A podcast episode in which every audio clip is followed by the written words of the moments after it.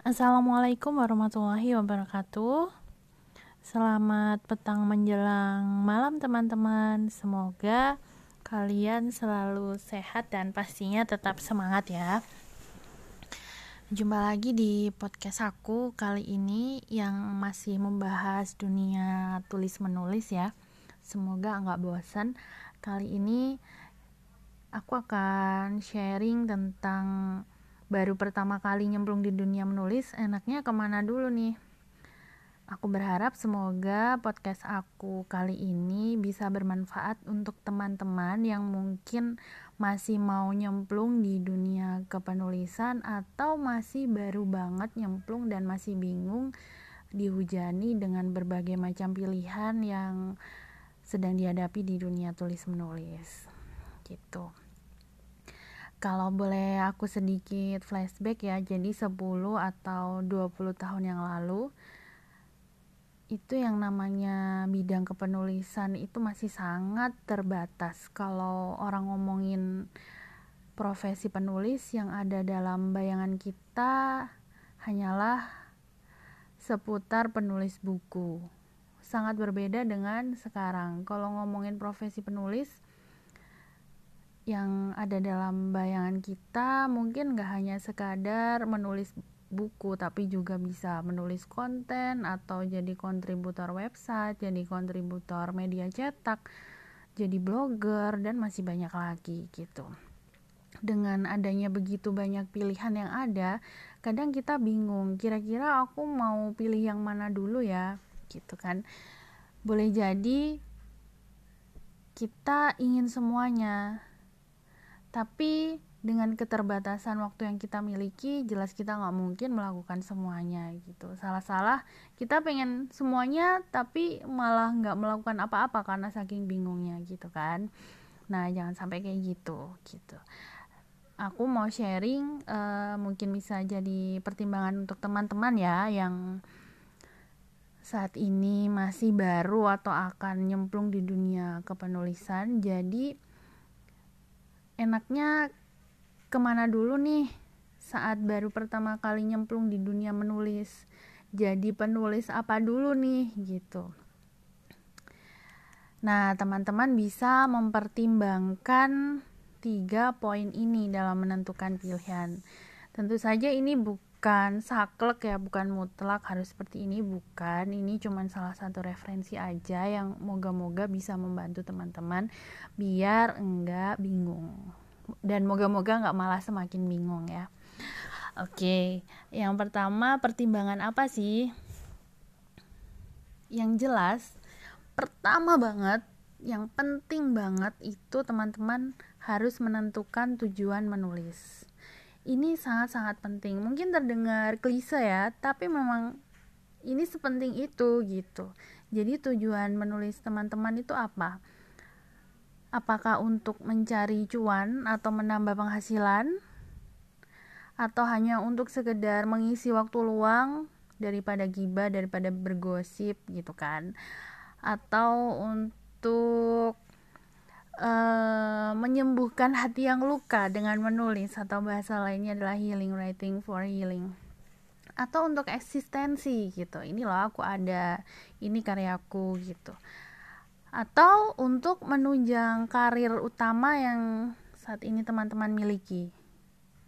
Jadi tiap orang pastinya punya tujuan yang berbeda kenapa dia menulis. Nah, kita harus tahu dulu tujuan menulis kita ini untuk apa nih. Benar-benar untuk mencari tambahan penghasilan atau hanya untuk sekedar mengisi waktu luang daripada bergosip dan segala macam ya atau alasan yang lain yang udah aku sebut sebelumnya tadi. Kenapa sih penting banget mengetahui tujuan menulis? Jelas, karena dengan mengetahui tujuan kita menulis itu apa, kita jadi tahu langkah selanjutnya gitu. Misal nih, tujuan kita menulis adalah untuk cari cuan atau tambahan penghasilan. Maka berikutnya jalur kepenulisan yang bisa kita pilih dengan pertimbangan jalur-jalur ini bisa menghasilkan uang lumayan cepat gitu ya itu adalah content writer, kontributor, atau mengirim tulisan ke berbagai macam media cetak bisa juga dengan ikut lomba lomba menulis ya yang saat ini jumlahnya sangat banyak tinggal pilih saja sesuai dengan keinginan atau keyakinan bisa juga jadi ghostwriter, jadi co-writer atau ikut dalam program atau proyek-proyek buku semisal proyek buku pengayaan seperti itu. Beberapa bidang kepenulisan tersebut itu relatif cuannya lebih mudah untuk didapat ketimbang kita idealis menulis buku sendiri karena keinginan sendiri terus nanti kita jual sendiri.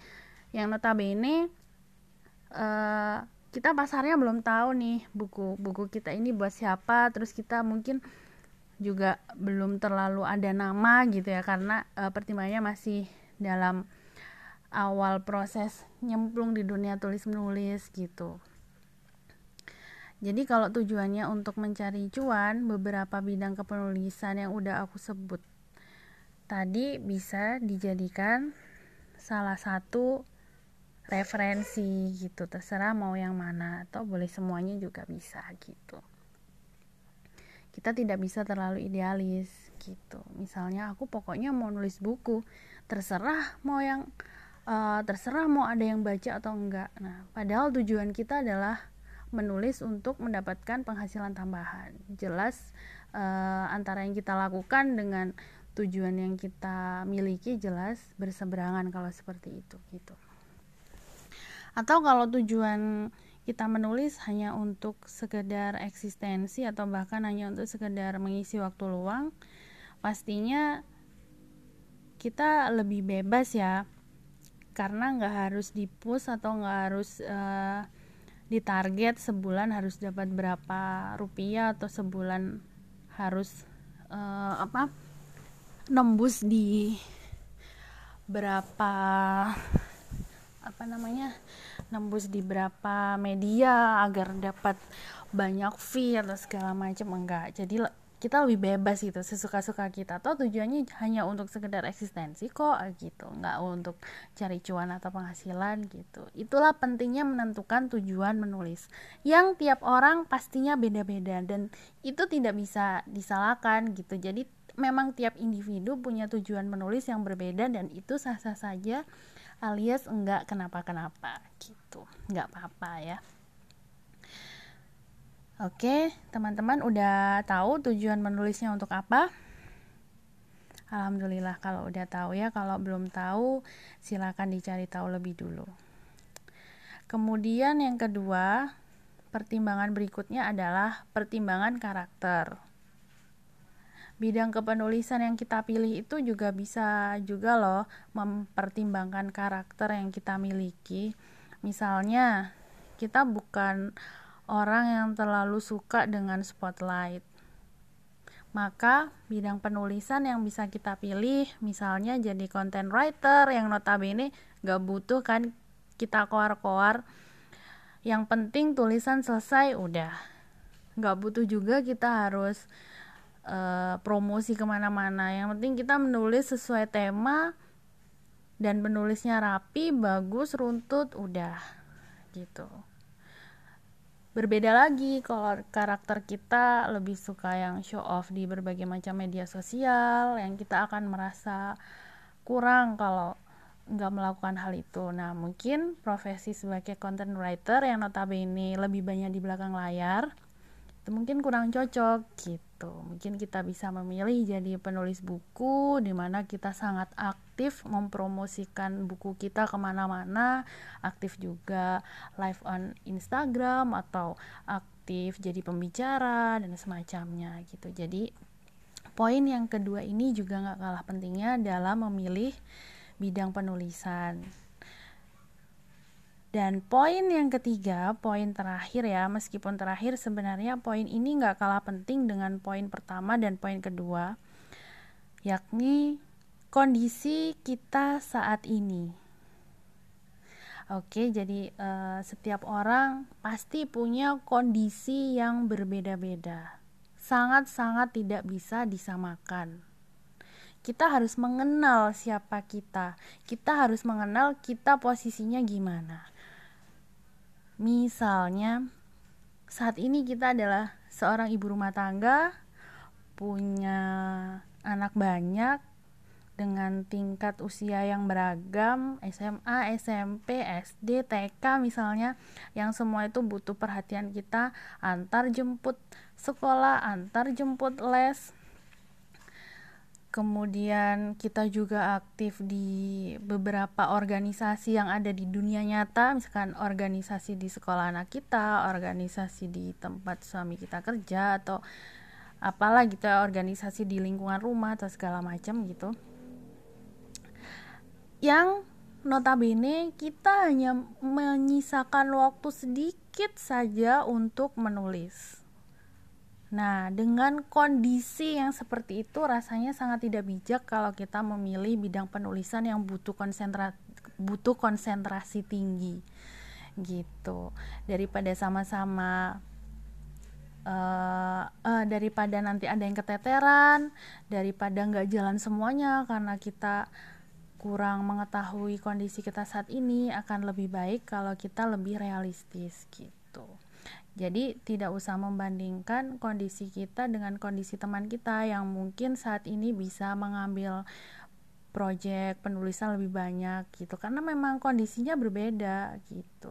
Oke misal teman kita memang anaknya banyak tapi mereka support sistemnya juga banyak. Misalkan oh dekat dengan saudara uh, setiap anak ada babysitternya atau mungkin apalah itulah gitu ya yang uh, notabene sangat berbeda dengan kita yang semuanya dari A sampai Z kita lakukan sendiri misalnya pastinya beda kan outputnya gitu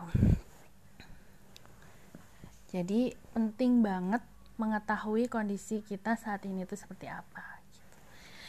Dengan mempertimbangkan ketiga hal yang aku sebut tadi ya, yang pertama tujuan, kedua karakter, dan yang ketiga kondisi kita saat ini, diharapkan kita bisa uh, lebih jelas lagi dalam menentukan tujuan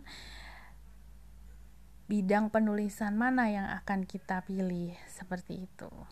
Kalau ketiga hal ini udah kuat udah kita genggam erat insya Allah kita nggak eh, nggak uh, akan mudah terpengaruh sih gitu meskipun di luar sana mungkin ada begitu banyak hal yang bisa mendistraksi fokus kita gitu sih ya moga-moga sharing aku kali ini bermanfaat ya untuk teman-teman gitu terutama untuk teman-teman yang saat ini mungkin lagi bingung ya ingin menentukan arah dan tujuan yang mana gitu semoga uh, sedikit sharing dari aku ini bisa bermanfaat gitu.